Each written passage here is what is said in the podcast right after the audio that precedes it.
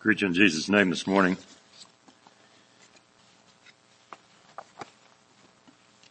I approach this message with some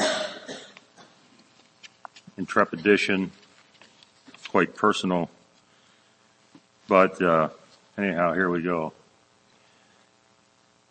My thoughts were stirred by a devotional that I read. I'm not sure. Well, it's October 21, whatever that day was entitled, uh, What's Wrong with the World? And it reads like this. There's an oft heard story that the London Times posed a question to readers at the turn of the century. What's wrong with the world? That's quite a question, isn't it? Someone, someone might quickly respond, well, how much time do you have for me to tell you? And that would be fair, as there seems to be so much that's wrong with our world. As the story goes, the Times received a number of responses, but one in particular has endured in its brief brilliance. The English writer, poet, and philosopher G.K. Chesterton penned this forward response. A refreshing surprise to the usual passing of the buck. Dear sirs, I am.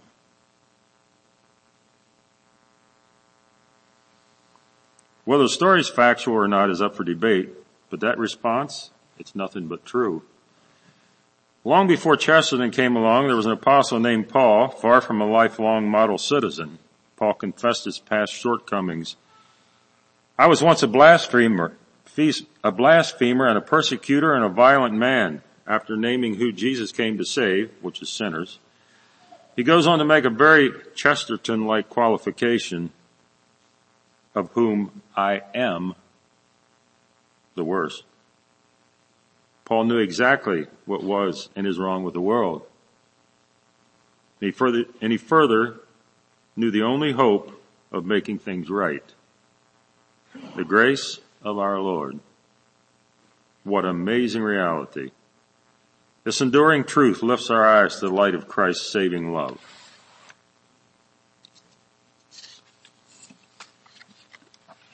So the title of the message is What's Wrong with the World and What's Right with God. Chesterton said, Sirs, I am.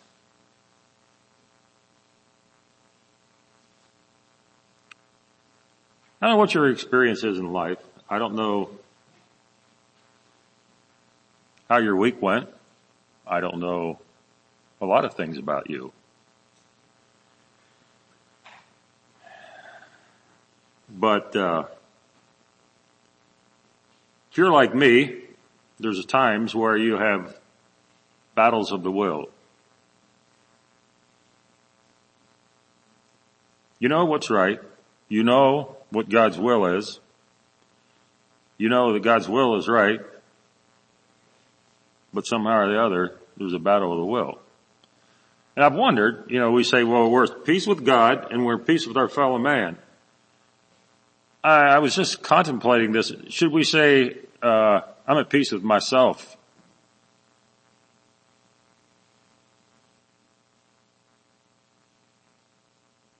Would that be a valid question? I can be at peace with you. I can be at peace with God. Uh, but there's times where we have what I call the battle at Kruger. How many ever watched the Battle of Kruger? The Battle of Kruger is a video of, of an incident in uh, some park named Kruger in Africa somewhere. And it's a video of this herd of water buffalo coming down to the water. And there's this pride of lions, like five or six of them, hanging over the hill and they're crawling like this on their bellies. And just as they get down to the water, this herd of water buffaloes, I think those are the ones with the horn kind of all the way across their face and forehead, whatever. I think that's who they are, whatever they are, but they're nasty things. I, I'm told they're the most dangerous animal on the earth. And, and and all at once these lions, they just burst out into this opening and the herd of water buffalo turn and they start running and these lions cut out a calf into the water. And they jump in the water and the calf's in the water and they're, and they're on top of the calf. They're on the side of the calf. There's like one calf and five lions don't have a chance. Well, the, the herd of buffalo come around, they turn around and they come back. I mean, there's like 200 or 300 of these things. And they come down to the water. And these lions are there and, you know, and they and they, oh, sorry, before that, this alligator, crocodile or whatever, sees this, sees this, uh, calf in the water and it gets on one end and the lions are on the other end. And this crocodile is pulling this calf into the water, big splashes of water. I mean, just powerful splashes of water, pulling this thing, and the lions are pulling the other way.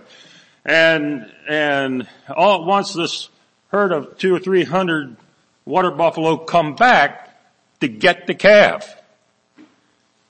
And they have this tug of war and finally the, the lions win and they pull in this calf up on the, on the bank and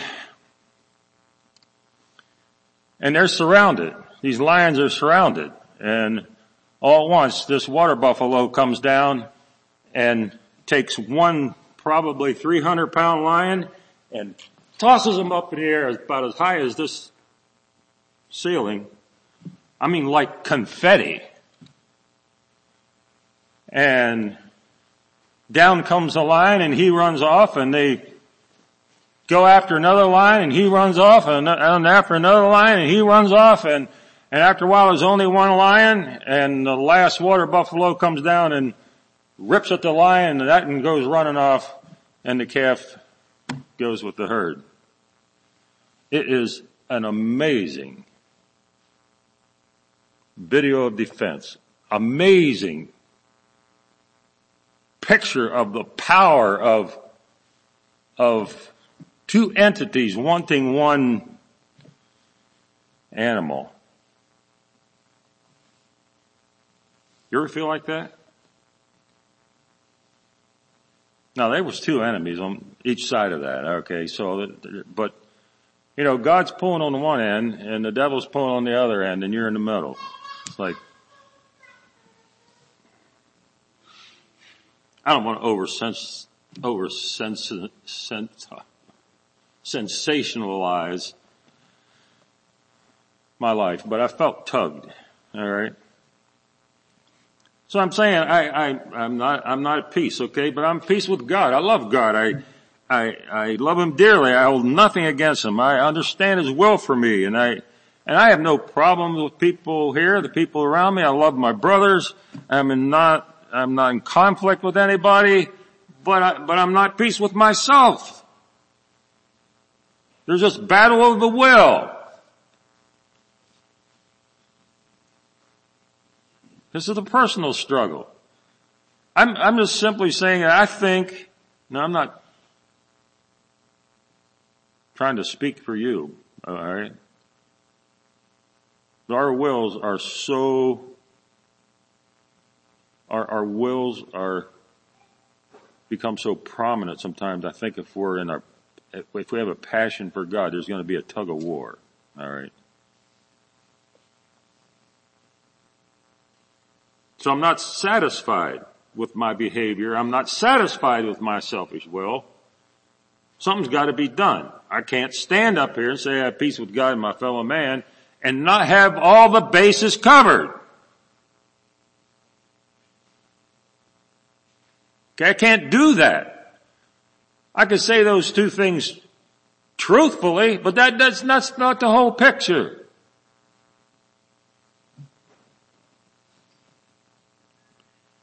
So I'm mulling this around and then I, this verse comes up with me, up, so I, you know, it's like, for rebellion is a sin of witchcraft and stubbornness is as iniquity and idolatry.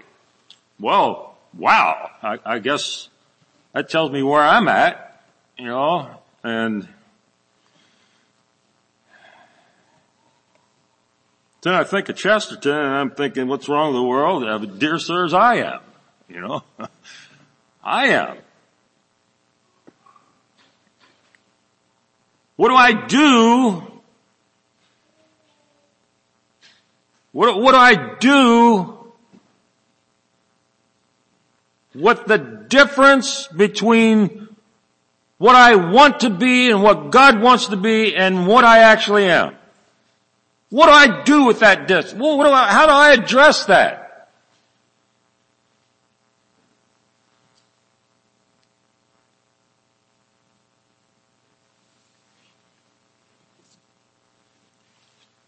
Once we had a speaker here at Maranatha Bible School who told us what was wrong with the world.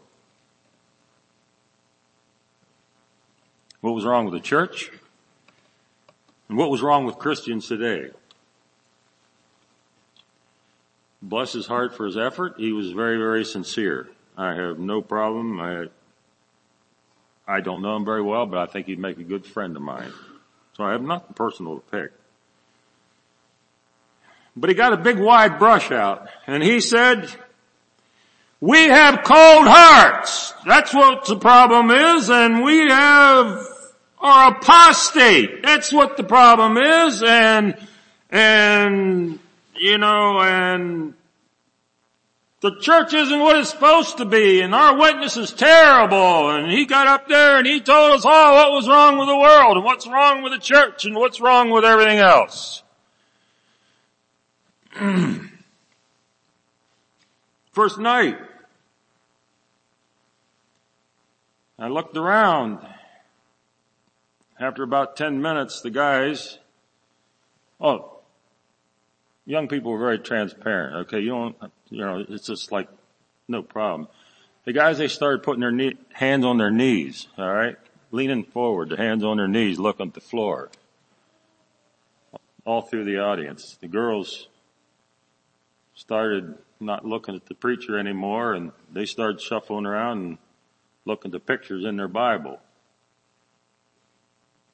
Fortunately, the brother picked up on the audience cues and he came in after service and he said, Hey, I'm doing something seriously wrong. What's wrong?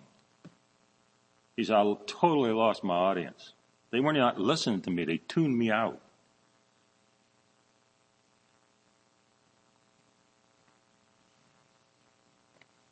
Preach the word, brother. Let the Holy Spirit convict. Anyone in the audience whose hearts are cold, apostate, or has a poor testimony. But tell them that God wants their loves and He wants their affection and He's telling them that, tell them that, that being in God's will is the best thing that you're ever going to experience and you need to crucify your flesh to get there, but you're going to find freedom. You're going to find, you're going to be able to be everything that God wants you to be. Tell them that. That's what they want to know. Holy Spirit will take care of the, of the rest.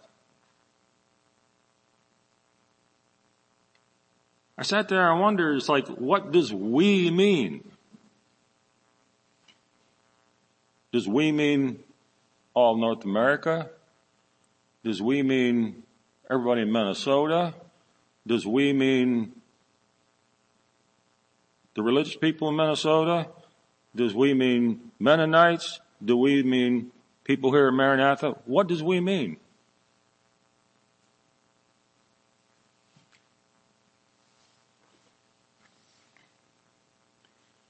I'm here to tell you this morning that not all Christians have cold hearts. Amen? That's right. Not all Christians have cold hearts. Not all churches are apostate. Not all, not all Christians are leaving a poor witness.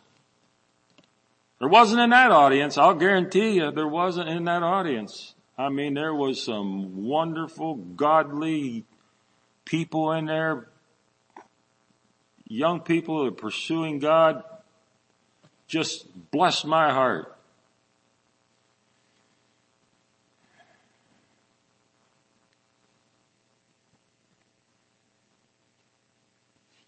We love God. And our wills are in, in conformity to the will of God. It opens up possibilities. It makes us what God wants us to be. It makes us, that's what makes us right with God, is when we have submitted our wills and living God's principles. Do we have a lot, do we have a lot of place to improve? Absolutely. You perfect, Cleon? No, no, no, no. I can even answer for you and I don't even know I don't even, I don't even know the details of it. I know he's not perfect because he's human. Alright, everybody here. What, you know, the difference between where we, God wants us to be and where we are should create in our, our, our hearts a holy discontent. It's just reality. And so when I say I have peace with God, I have peace with my fellow man, I have peace with myself, that doesn't make me perfect. That doesn't mean that I don't have areas in my life that I need to work on, but it does mean that God is making me something better than what I am. I should not be, I should not be surprised when there's a tug of war. Really, brothers and sisters, I should be concerned if there is no tug of war. That's what I should be concerned about. If I am so passive and if I am so out of tune with God that I can have this disparity in my life between what I am and what I should be and it doesn't bother me. That's what I should be concerned about.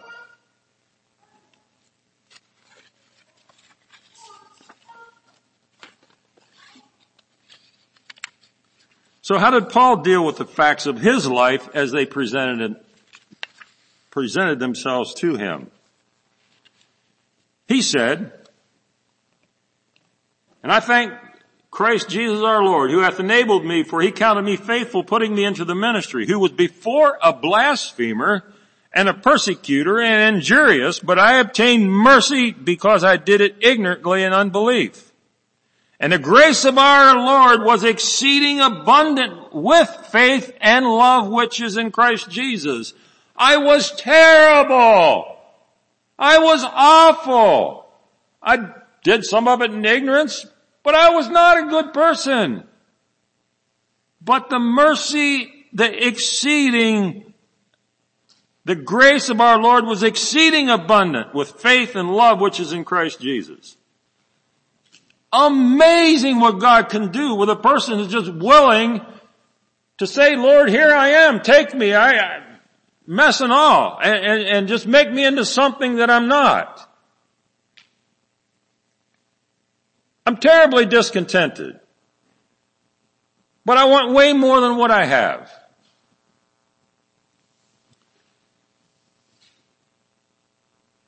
This is a faithful saying and worthy of all acceptation that Jesus Christ came into the world to save sinners of whom I am chief. Howbeit for this cause, I obtained mercy that in me first, Jesus Christ might show forth all long suffering for a pattern to them which should hereafter believe on him to life everlasting. God showed me mercy, me first, it's me, people. Like Chesterton said, it's me. But God showed me mercy so that it opens up the opportunity for people around me to see Jesus Christ and be able to experience the blessings of sins forgiven and being right with God. That's what he said. And then he just bursts out into praise and he says, now unto the King eternal, immortal, invisible, the only wise God be honor and glory forever and ever. Amen. I'm telling you, you know, this is just beyond my comprehension. I don't understand how it all works, but I can be a part of that and, and it's all to the glory of God. It's just amazing what God is doing.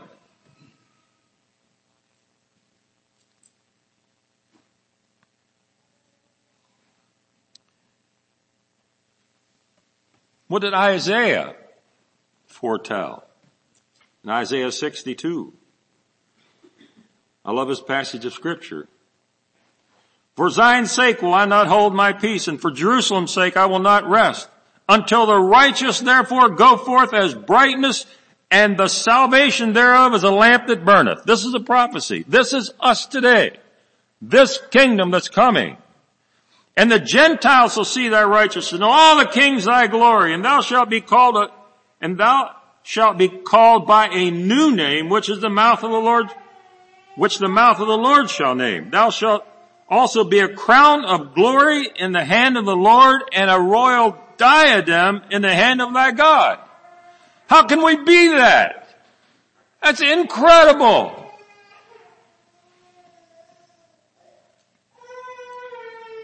The Church of Jesus Christ is a glory in the hand of the Lord and a royal diadem in the hand of God.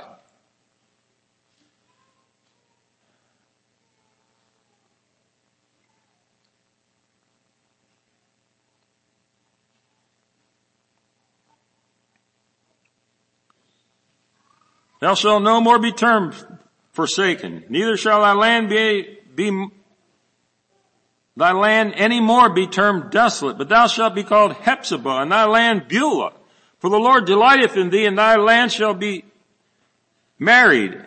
For as a young man marrieth a virgin, so shall thy sons marry thee, as, and as the bridegroom rejoiceth over the bride, so shall thy God rejoice over thee.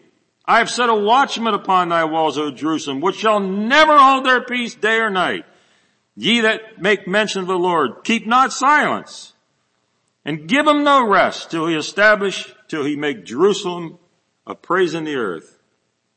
Go through, go through the gates. Prepare ye the way of the people. Cast up the highway. Gather out the stones. Lift up a standard for the people. For the Lord hath proclaimed unto the end of the, the worlds Say ye to the daughter of Zion, behold thy salvation cometh. Behold his reward is with him and his work before him. And they shall call them the holy people, the redeemed of the Lord. And thou shalt be called sought out, a city not forsaken. To be a part of, of, of the bride of Christ, to be a part of a, a group of people that, that is just The center of the love of God.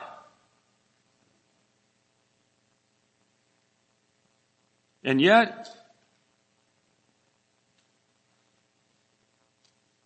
dear sirs, I am part of the problem.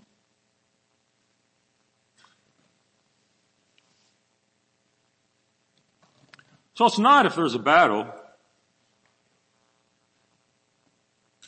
It's not if there's a battle. The Christian life is a battle. That, that, that's part of it. Like I said, we should be concerned if there, if there is no, if there is not one. But the question is, who won the battle? When there's a tug of war, who wins? Is it God or is it going to be me? Am I able to surrender? Am I able to come to peace?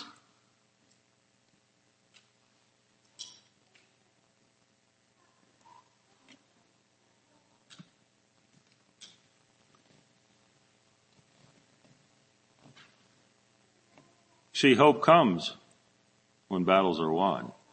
Not when I win them. Not when you win them. But when God wins them. See, there's hope.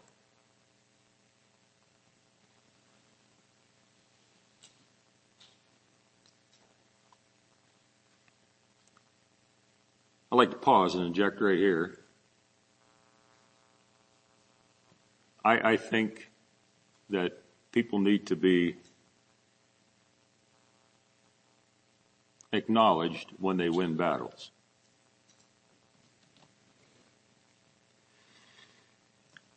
I'm not sure how you and COVID-19 are getting along. But I want to commend this congregation for how we have handled COVID-19. I really do. I have people, I've had persons call me and say, just wringing their hands, like, what are you doing up there? Like, we have this battle of wills. I mean, we have people, it's nothing, and other than just saying, oh, you know, and, and it's big deal, and, you know, and these people are not getting along, and, you know, it's like, and, and, and,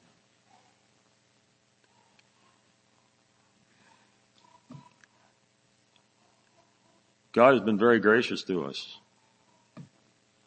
Of, of all the experiences that I've seen, experienced in relation to COVID-19, probably only one incident that I was disappointed in how a Christian responded.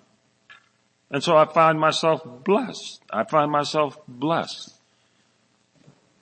I mean, how could we have council meeting this morning if it was hard feelings? It's like, well, I'm not even going to come to church and I'm not going to do this and you're stupid for that and some, you know, and, and, and how, how could we do this this morning?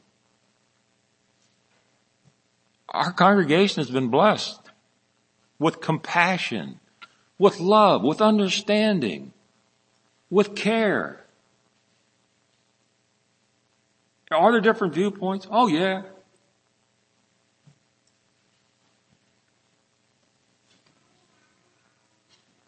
You see, when I submit my will to God, I submit my will to my brother. I submit my plans. I confess my stubbornness.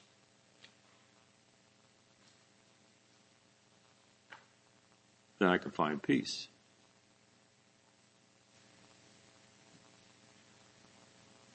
And when I find peace with myself, when I find peace with God, opens up the possibility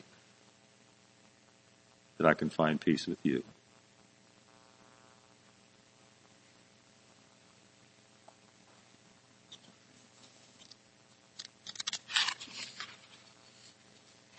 See, that's the beauty of being right with God. And that answers the question, what is right with God? When I love Him, when I submit my will to Him, when I care about those around me, when I'm at peace with myself, I can find joy in the circumstances that God puts me in, not under. We don't function well under circumstances. Alright? The load's still on top. But we can focus on God in our circumstances and allow Him to make us who not only we are not, but who we want to be like, which is Jesus Christ